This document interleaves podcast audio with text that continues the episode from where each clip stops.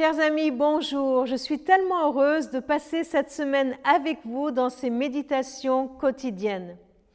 Je vous propose cette semaine de réfléchir sur une question très pratique.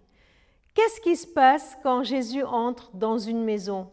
Qu'est-ce qui peut se passer quand Jésus entre dans ma maison, dans ta maison? Pour cela, je vous propose de prendre plusieurs récits de la Bible tout au long de la semaine et chaque jour, nous essayerons de voir comment les choses changent quand Jésus entre dans une maison. Un jour, on voit Jésus dans les rues et puis un père qui est soucieux, qui est très soucieux parce que sa fille est malade. Sa fille est très malade. Il sait, ce père, il sait que Jésus peut faire quelque chose pour sa fille. Bien qu'il soit chef de la synagogue, nous le voyons venir s'humilier, se jeter aux pieds de Jésus, le supplier, l'implorer pour venir guérir sa fille. Entre-temps, Jésus est, interrompu par, par une femme, mais Jairus, c'est comme ça qu'il s'appelle, persévère. Il persévère.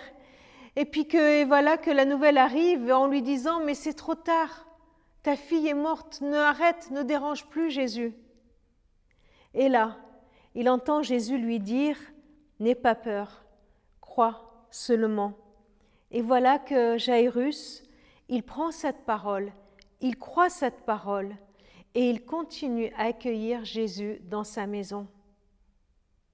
Ce texte nous encourage à aller chercher Jésus quand l'un des nôtres ne va pas bien, à accepter de nous humilier, accepter de m'humilier devant Jésus, de le supplier, de l'implorer. Persévérer, même quand mes proches me disent de laisser tomber. Persévérer, même quand il me semble que c'est trop tard. Persévérer, même quand j'ai pas envie de déranger Jésus pour cela. Croire toujours. Croire toujours, même si les circonstances disent le contraire. Croire cette parole de Jésus, n'aie pas peur.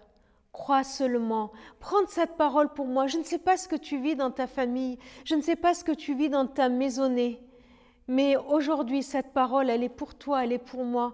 Jésus qui me dit, n'aie pas peur. Crois. Fais confiance.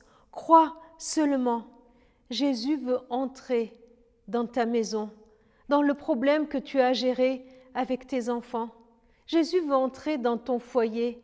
Laisse-lui la place. Fais-lui place. Va le chercher. Dis-lui, Jésus, j'ai besoin de toi. Mes enfants ont besoin de toi. Viens, viens dans ma maison. Viens te mêler de mes histoires de famille. Viens. Et qu'est-ce qui se passe quand Jésus entre dans une famille? Eh bien, la fille de Jairus a été relevée. Elle est revenue de la mort à la vie. Il lui a dit, Talita Kumi, jeune fille, lève-toi.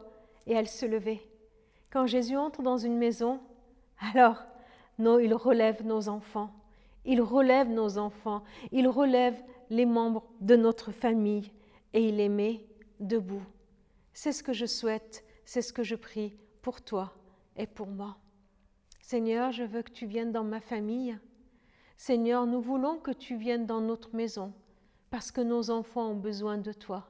Viens les relever. Merci Seigneur de nous encourager à croire, à faire confiance en ta parole, à ta puissance. Amen.